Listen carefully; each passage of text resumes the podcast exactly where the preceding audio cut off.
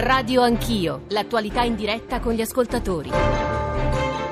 Sono le 7.35, buongiorno e benvenuti all'ascolto di Radio Anch'io, Giorgio Zanchini al microfono. Avrete probabilmente visto alcuni dei titoli dei giornali di ieri, ma anche di stamane. Le promesse politiche alla prova dei fatti, programmi politici molti in deficit, promesse dei partiti, un conto da 130 miliardi. Stamane sul eh, Sole 24 Ore e su Avvenire ci sono eh, titoli, ma soprattutto la presentazione di programmi sui giovani e l'occupazione e il tentativo di fare i conti rispetto a quelle promesse. Eh, vi ricorderete le parole del Presidente Mattarella, le ricito, l'orizzonte del futuro costituisce il vero oggetto dell'imminente confronto elettorale, servono proposte concrete e realistiche. Noi abbiamo pensato di invitare in questa prima parte di trasmissione eh, leader o rappresentanti eh, dei principali partiti politici per sapere mh, qual è il nodo, il nocciolo eh, della loro proposta politica in, manie- in materia economica. E poi dopo le il GR1 delle 8 sottoporlo all'attenzione di economisti o giornalisti economici. Saranno con noi Renato Brunetta, che peraltro è già collegato,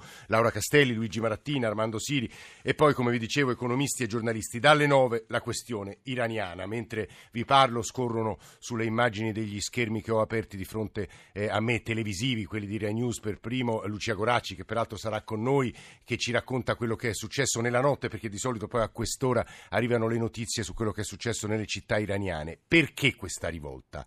Eh, che cosa la motiva? C'è qualcuno che l'alimenta? Perché l'Iran è al centro dell'attenzione mediatica di tutto il mondo? Per entrambi i temi, il primo economia e proposte politiche dei partiti, il secondo Iran, i riferimenti 335 699 2949 per sms, whatsapp, whatsapp audio, radio anch'io, chiocciolarai.it per i messaggi di posta elettronica e ancora l'account su Twitter, i nostri social network, la radiovisione attraverso la quale potete scriverci, insomma tutto quell'insieme di strumenti che permettono di accendere la discussione e mettere a confronto i protagonisti della vita pubblica e politica del Paese e voi ascoltatori. Presidente Brunetta, buongiorno e benvenuto. A voi, buongiorno. Ora, stamattina sarà una mattinata difficilissima perché a fronte dei numeri che eh, mi proporrete io proverò a rispondere o a fare delle obiezioni sulla base degli articoli che mi sono portato qui in studio e poi sentiremo anche gli economisti. Stamane, come lei sa meglio di me, su, su Avvenire eh, sì, c'è un'intervista, insomma lei viene citato, ripristinare i voucher e tornare alla legge viaggi, però credo che per gli ascoltatori sia più utile raccontare quelli che dovrebbero essere i nodi delle vostre proposte economiche. Se non sbaglio il reddito di dignità, una flat tax diversa da quella della Lega, taglia le tasse, via la tassa di successione, bollo auto. Eh, mi, mi, confermi o mi smentisca su questi temi, poi ragioniamo sulle coperture che è un po' il tema che interessa a tutti. La smentisco subito sulla flat tax perché eh. dire diversa dalla Lega. È la nostra idea di sempre, la Lega l'ha condivisa. Eh, l'obiettivo è di arrivare a un'aliquota unica nell'arco della legislatura tra il 15 e il 20% è la stessa idea, quindi la, l'ho subito smentita. Sì. Meno tasse, meno tasse, P- meno pensi tasse. Pensi che solo Questa... Corriere definiscono la vostra più ragionevole di quella della Lega? Ma no, ma non sanno ancora nulla, vede? Queste sono, come dire, fantasie giornalistiche, per carità dovete fare il vostro mestiere. E stiamo scrivendo insieme il programma per il centrodestra, sarà un programma ovviamente unitario per tutto il centrodestra che si avvia a vincere le prossime elezioni. Quindi eh, fate bene a fare il vostro mestiere, cercate di indagare, però questa è la realtà. Meno tasse, meno tasse, meno tasse. Più crescita, più crescita, più crescita, perché vede, da economista eh, nel, nel, mio piccolo faccio anch'io l'economista da tanti anni. Sì, eh, ecco, e quindi ho insegnato a tutti quelli che scrivono eh, sui giornali cose di economia, quindi posso dire eh, i programmi della mia parte politica del centrodestra con una certa qualche credibilità. Vede, i posti di lavoro, quelli veri, quelli buoni, si creano solo se c'è crescita e se la crescita va oltre il 2% del PIL. Sotto il 2% del PIL, anche se si creano posti di lavoro, non sono posti di lavoro veri, ma sono posti di lavoro drogati, drogati da vari incentivi, come ha fatto Renzi e Gentiloni eh, con il sistema dei bonus, delle detrazioni, degli incentivi. Finiti gli incentivi finiscono anche i posti di lavoro, come abbiamo visto è successo. Quindi la prima vera grande ricetta per il Paese è avere più crescita. Più crescita si ha tagliando le tasse e facendo più investimenti pubblici e privati. Questo è il meccanismo economico. Fuori da questa equazione, che noi chiamiamo equazione del benessere, non si va perché tutto il resto sono balle o sono promesse. Noi diciamo che ci vuole più crescita stabile, sopra il 2% ecco. di crescita del PIL e questo lo si può raggiungere in un'equazione coerente, riducendo la pressione fiscale, tagliando il cattivo debito e la cattiva spesa pubblica, essendo più credibili in Europa da questo da questo punto di vista, essendo più credibili nei confronti dei mercati. Ecco Presidente, le faccio una domanda, eh, faccio una domanda all'economista, eh, con la serietà del, dell'economista, perché stamane due suoi colleghi insomma, di reputazione internazionale, cioè Alesina e Giavazzi, esprimono un'enorme preoccupazione rispetto alle proposte sulle pensioni, soprattutto del Movimento 5 Stelle e della Lega Nord, che chiedono in forme diverse l'abolizione della Fornero, ma anche rispetto alla proposta di Forza Italia del reddito di dignità poi ce la spiegherà magari 1000 euro a chi andrebbero. Il punto è che, ad avviso di nuovo, Sole 24 ore e Corriere della Sera costerebbe 17 miliardi di euro e la domanda è dove prendete quei soldi, Presidente? Ma vede, eh, siccome non si può fare deficit, come non si può fare debito, eh, le risorse che servono per fare più investimenti, le ripeto, pubblici, eh, per incentivare gli investimenti privati e quindi per fare più crescita, si devono trovare tagliando il debito, tagliando gli sprechi. Vede, noi abbiamo da 100 o 200 miliardi all'anno di cosiddette tax expenditure, vale a dire di sconti fiscali, che a volte sono utili, e nella stragrande maggioranza dei casi sono sprechi.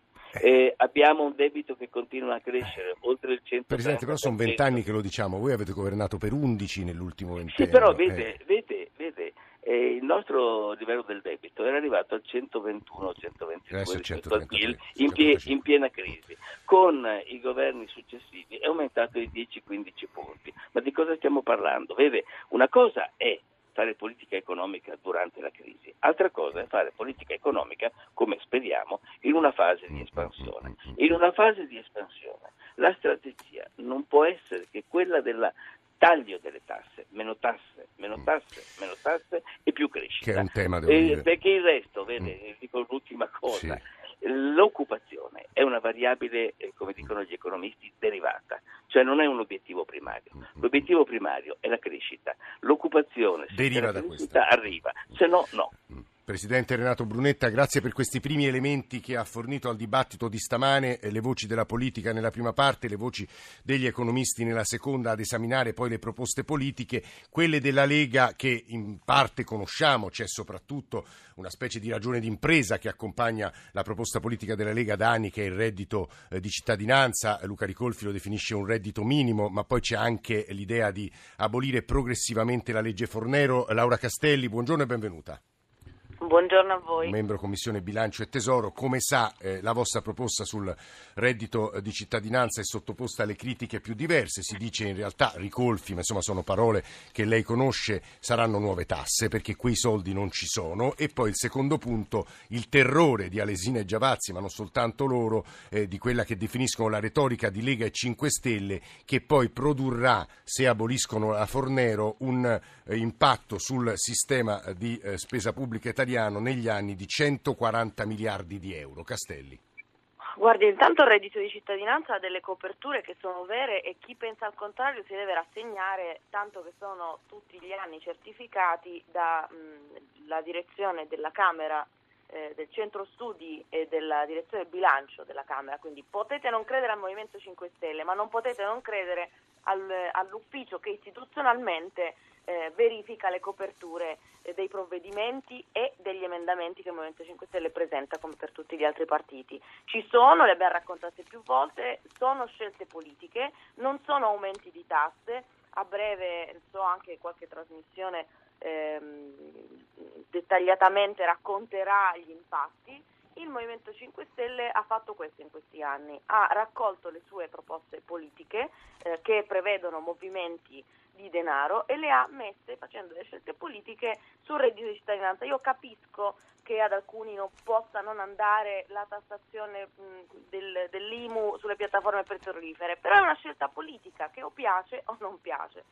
Per quanto riguarda la seconda domanda che era... Eh, no, riguardava la l'abolizione della Fornero. Eh. Della Fornero, ecco, allora ci sono diversi modi eh, per abolire la Fornero. Uno di questi è fare politiche sul lavoro e non sui contratti di lavoro. Okay? Non solo, noi vogliamo abolire il Jobs Act, vogliamo far tornare eh, la possibilità delle famiglie, dei giovani di fare un mutuo in banca perché con il Jobs Act questo non è possibile e quindi questo è un mondo che non pensa a far costruire un futuro alle persone che eh, ci vivono nel Fornero significa anche eh, far funzionare per esempio la staffetta generazionale che i governi precedenti hanno eh, istituito ma che oggi non funziona perché non, ha, eh, non è incastrata in un pacchetto che ehm, pensa allo sviluppo delle imprese, all'innovazione dell'impresa e soprattutto anche alle, alla conversione di quelle imprese che oggi sono un po' più vecchiette perché non hanno Pe- uno stato Però Castelli, anche qui è una questione di numeri, cioè da quello, dalle quantificazioni che vengono fatte agli economisti per stamattina sui giornali si parlerebbe di 25 miliardi l'anno lordi per abolire, eh, insomma in conseguenza... Infatti, io, io, infatti eh. sono convinta, e,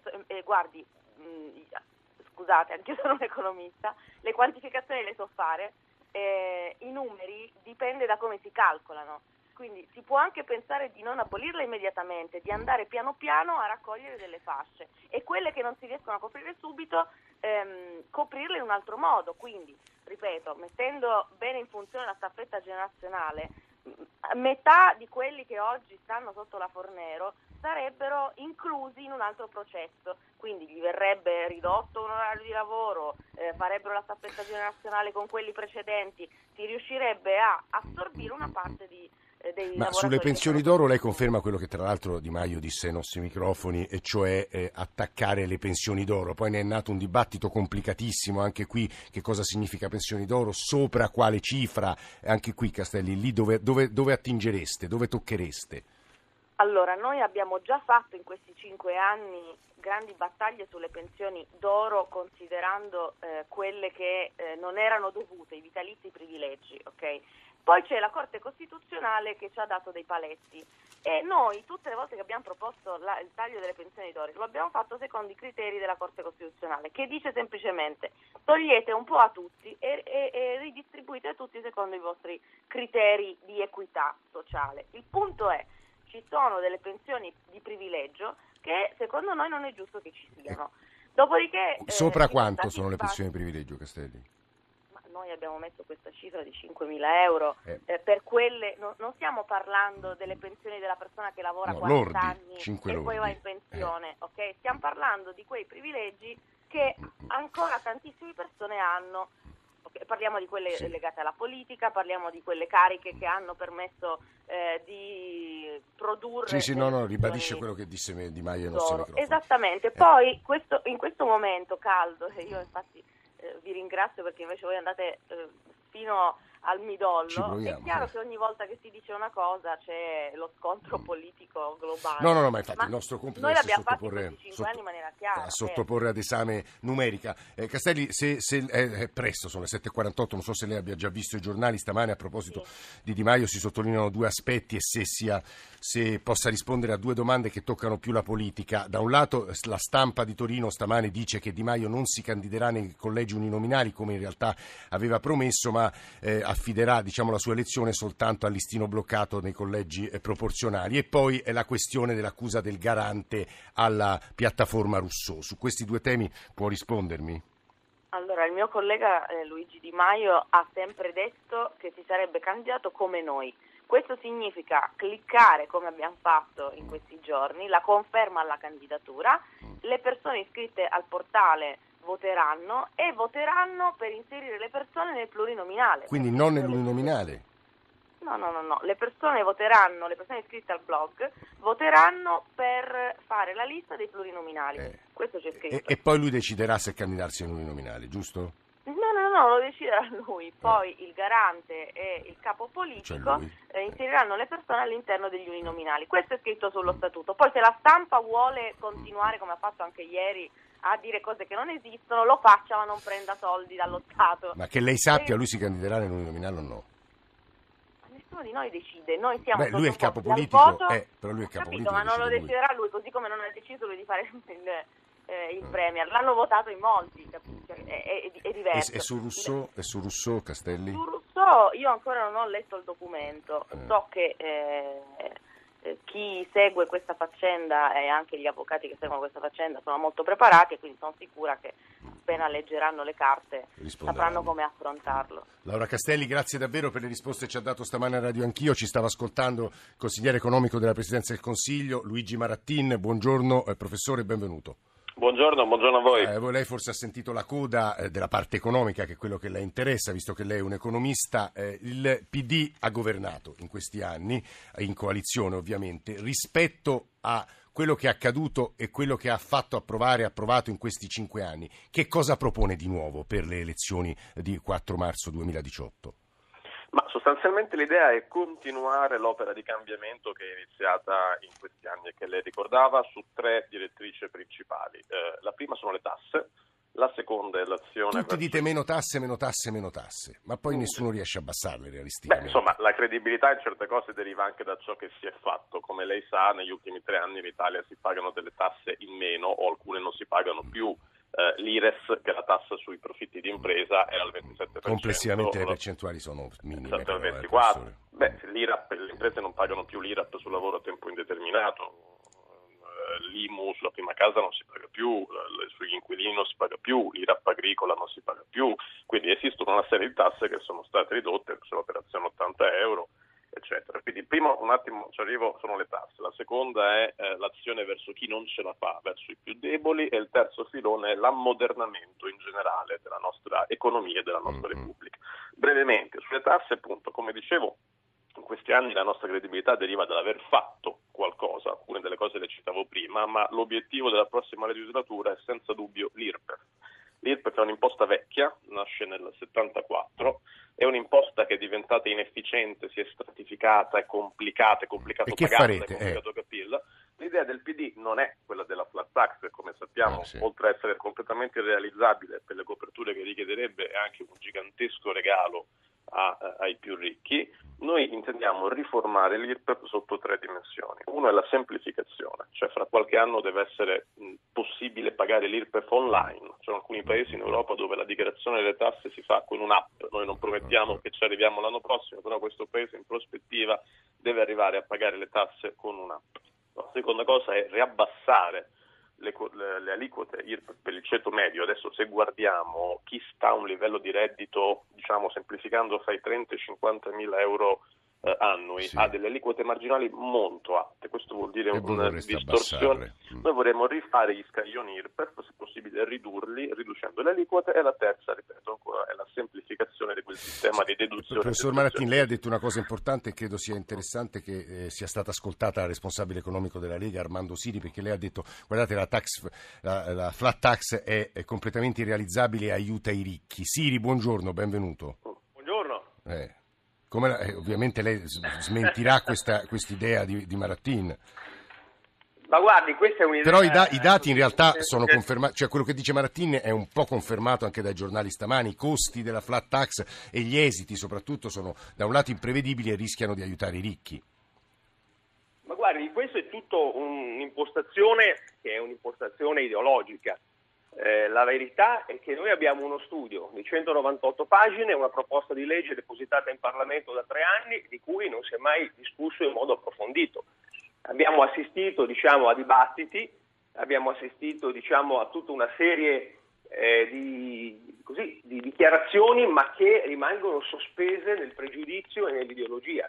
Noi dobbiamo scendere nei numeri, andiamo a vedere quello che abbiamo scritto, andiamo a vedere i numeri e poi eh, vediamo se la flat tax si può fare o no. Per noi si può fare, si può fare, si può fare al 15%.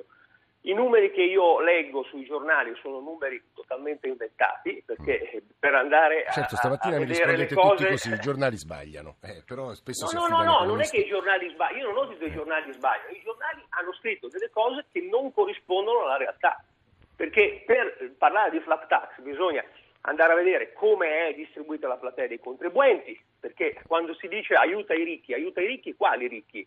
Tanto i ricchi in Italia bisogna capire chi sono, perché se lei va a vedere quanti sono gli italiani che hanno, se vogliamo identificare i ricchi, che hanno un reddito lordo mm. più di 100.000 euro sono 300.000 persone sì. su 40 milioni di contribuenti.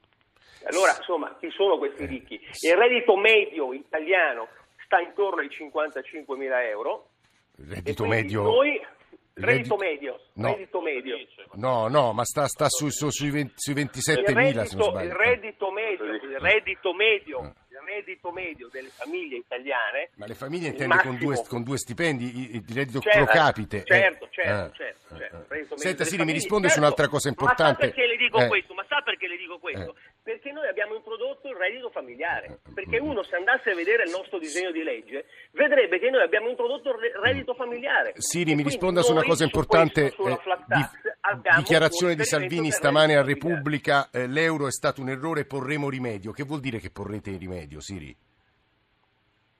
Porremo rimedio nel senso che eh, l'euro è di per sé un'impostazione sbagliata, perché l'euro ci ha portato in una condizione, basta andare in giro per le strade, andare a intervistare la gente. Eh, però come porre rimedio? Beh, porre rimedio significa rimettere in discussione eh, l'impostazione generale, perché ovviamente tutto quello che abbiamo insistito fino ad oggi sono stati governi che hanno come dire, preso l'euro così com'è e hanno detto vabbè non si discute nulla. Noi perlomeno andiamo a discutere, perlomeno diciamo questa moneta Così non va bene, dobbiamo in qualche modo riformarla. Non... Eh beh, certo, perché Poi ci dobbiamo, interrogare su, eh. ci dobbiamo interrogare se le persone stanno bene questo, o meno. Sì, queste, perché eh, vede, il punto qual è? È che un governo ha come riferimento il popolo e i cittadini. Sì. Se il popolo e i cittadini, che sono i principali azionisti, lei dice sono scontenti, noi dobbiamo... Sì, sì allora, è il responsabile economico della Lega che sta parlando, professor Marattini, le lascio un minuto e mezzo per chiudere. Professore. Ma, ma, cosa vuole che le dica? Cioè, non, nel senso, eh, eh, allora, la flat tax è molto semplice, richiede diversi miliardi di copertura. Ad oggi, tutte le volte che è stato chiesto a un esponente del centrodestra come li trovate, la risposta è stata, compresa il presidente Berlusconi che l'ha scritto nero su bianco al Corriere della Sera settimana scorsa, non c'è bisogno di copertura, si finanzia da solo, come quel forno microonde degli anni Ottanta che si puliva. Sì, ce l'ha detto solo, anche Brunetta stamattina. Eh, beh, eh, è un errore, primo perché è gente che ha governato tante volte in questi 25 anni, dovrebbe sapere che quando si governa e si abolisce un'entrata bisogna trovare un'altra entrata o una eh, minore spesa in quell'anno, non si può dire beh l'economia crescerà e si coprirà da sola. Secondo, perché questa logica secondo cui tu abbassi in questo modo le tasse, in modo del tutto iniquo fra l'altro, e il gettito si moltiplica, è un'idea intanto irrealizzabile, compreso negli Stati Uniti. Alcuni stati hanno provato ad azzerarle e non è successo nulla se non un crollo del gettito. Terzo, succede nel, nelle tasse dove è concentrata l'evasione. L'IRPEF per il 90%, la platea dei contribuenti sono lavoratori dipendenti e pensionati che non possono evadere perché hanno il sostituto d'imposta. Sull'IVA, semmai si fa un discorso di abbasso guardi, le tasse. Sì. Eh, guardi, eh, professore, è un tema, sì. sono tutti temi di, di, grande importanza che accompagneranno tutta la campagna elettorale. L'ultima quindi, cosa sull'euro. Eh, eh, 10 secondi. Eh. Tutti quanti dicono euro riforma, non così, non così. In questi anni, in questi mesi sta partendo un processo di riforma dell'euro, ci dicano le forze politiche come esattamente eh, Questo è il tema che discuteremo dopo il GR1 delle 8. Grazie a tutti.